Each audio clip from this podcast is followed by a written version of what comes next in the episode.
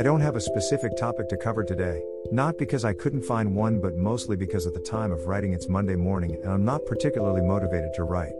As I've said a few times during the course of this blog, my goal is to be honest and real, and I prefer not to put a fake face on my content here.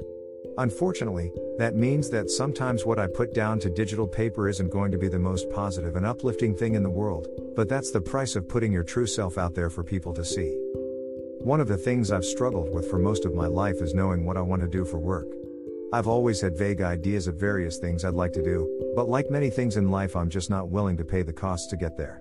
There have been many examples of this over the course of my years as a responsible, tax paying adult, and for each item, there have been reasons I'm interested in factors that prevented me from pursuing an interesting opportunity. Perhaps the biggest disappointment regarding my career was when I chose to give up on my dream of becoming a professional pilot. Of the many things I like to do, flying is at the very top of my list. There is nothing that makes me feel more free than being thousands of feet above the earth at the controls of an aircraft that can take me virtually anywhere. I have never been more at peace than when I am up in the air. Unfortunately, the events of life conspired against me and I was forced to choose between flying and what I believed at the time was a more important responsibility. It turns out now that the decision was wasted from the start, but I couldn't know that at the time. I made my choice and now it's too late to realistically get back into flying as a profession.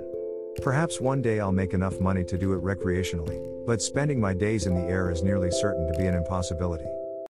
Of course, like many of my topics, this article is sparked by a feeling I have inside me about some aspect of my life. It can be good or bad, but it is something that weighs on my mind heavily at the time of writing. We face so many decisions in our lives every day, some are small and insignificant, while others can be life altering to the extent that nothing is ever the same again. Sometimes it's impossible to know how a single decision will affect the rest of your life. The knowledge of unforeseen consequences can make it quite difficult to make decisions about even the most basic things sometimes. You can know from a logical perspective what the right choice is, but you become afraid of what might happen if you make that choice. Other times you have no idea what to do because you can see various outcomes that are all equally good or equally bad or some mix of the two, and you don't which result your decision will generate. Perhaps the most difficult part of my life has been knowing what to do and when to do it. There has been so much doubt in my life about many things, from career to family to just getting up in the morning. Some people are able to deal with these things very well and live happy, productive lives.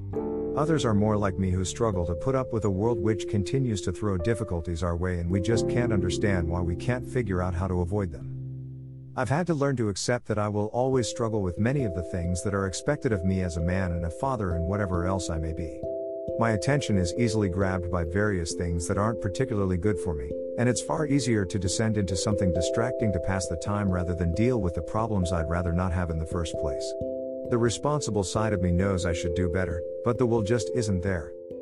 Perhaps one day I'll find the strength inside me to extract myself from whatever this is that keeps me from being more than I am. It may be that I can find a way to shed my anger and anxiety and angst about the circumstances of my life and finally learn to accept that it is what it is and there isn't much I can do about it. The thought of that galls me, but the reality is that with billions of people in a world of limits, only a few will truly realize their full potential. It is knowing this that makes it so hard to take risks and really know what to do and when to do it. New posts in your inbox. Join 124 other followers.